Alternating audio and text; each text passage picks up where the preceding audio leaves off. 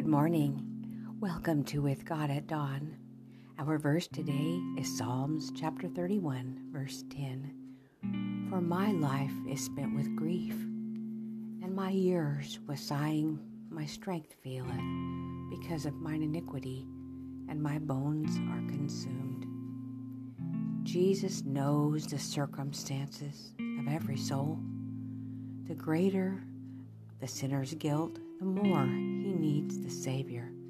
His heart of divine love and sympathy is drawn out, most of all, for the one who is the most hopelessly entangled in the snares of the enemy. With his own blood, he has signed the emancipation papers of the race. When, after his sin in deceiving Esau, Jacob fled from his father's home, he was weighed down with a sense of guilt, lonely and outcast as he was, separated from all that had made life dear. The one thought that above all others pressed upon his soul was the fear that his sin had cut him off from God, that he was forsaken of heaven. In sadness, he lay down to rest on the bare earth. Around him, only the lonely hills, and above the heavens bright with stars. As he slept, a strange light broke upon his vision, and lo, from the plain on which he lay, vast, shadowy stairs seemed to lead upward to the very gates of heaven, and upon them angels of God were passing up and down while from the glory above the divine voice was heard in a message of comfort and hope. And thus was made known to Jacob that which met the need and the longing of his soul a Savior. With joy and gratitude, he saw revealed a way by which he, a sinner, could be restored to communion with God. The mystic ladder of his dream represented Jesus, the only medium of communication between God and man. Well, let us contemplate the amazing sacrifice that has been made for us. Let us try to appreciate the labor and energy that heaven is expending to reclaim the lost and bring them back to the Father's house.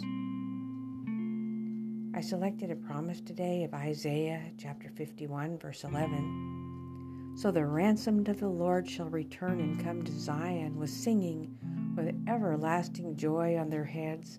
They shall obtain joy and gladness, and sorrow and sighing shall flee away. And there's a scripture song. I won't sing the whole thing, maybe just a short verse, but it goes, Wherefore the redeemed of the Lord shall return and come with singing unto Zion, and everlasting joy shall be upon their heads. You can learn the rest yourself by looking it up. I wanted to talk a little bit about what we just read. You know, this is prophecy, and uh, the prophetess shared with us what she was told and Jesus shared with her what was in his heart. He told her that his heart of divine love and sympathy, he had divine love and sympathy for us, and it was drawn out most of all for those of us who are hopelessly, the most hopelessly entangled in the snares of the enemy. That's what he told her to tell us.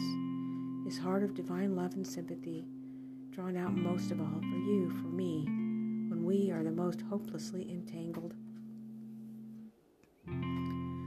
Well, Jacob was hopelessly entangled, or at least it seemed that way. He didn't seem to have any which way to go. He had wanted the, the high priesthood that he wanted to inherit, and now here he was running, afraid of his brother. May never see his mother and father again. He was just supposed to go and get a wife and come back. You know how long that would take. It shouldn't have took forever. But there he was, laid down on the plains in sadness, feeling his guilt, knowing that his name meant usurper.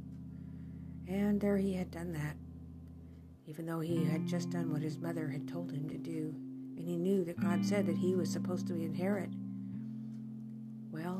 He lay, and there these vast shadowy stairs. So when when she uses the word vast, it, it makes one think of really, really big, wide stairs. And I believe that God was showing us that they're wide enough for room for everyone's guardian angel, for everyone to reach to heaven through this wide, and these stairs represented Jesus, of course. So they're big enough and wide enough for all to be able to come to the Lord through these vast, shadowy stairs. And shadowy because maybe we don't really know the types and shadows that it represents as clearly as maybe we could. But he saw a way to be restored to communion with God, and that's what mattered the most to him. He wanted that communion and to be the high priest in his family. So if we contemplate this amazing sacrifice, just like she said, let's appreciate this labor and energy that heaven is expending. Oh, what a God of love we serve. He loves us so much. We don't even understand what love is, really. It's a principle, it's not a feeling. Your feelings are not reliable. But let's pray. Dear Father, we rest in your promises of deliverance and acceptance in Jesus. And though our grief may weigh us down at times, we thank you for your heart of divine love. I pray for these ones who are listening to know the love of Christ, which surpasses all knowledge. Thank you, Jesus, for setting us free. And though we may feel hopelessly entangled, we are free in you and we just need to test that and find out the truth of the matter. Thank you, Lord. In your name I Please join us again tomorrow morning for a few minutes of meditation and prayer and promises.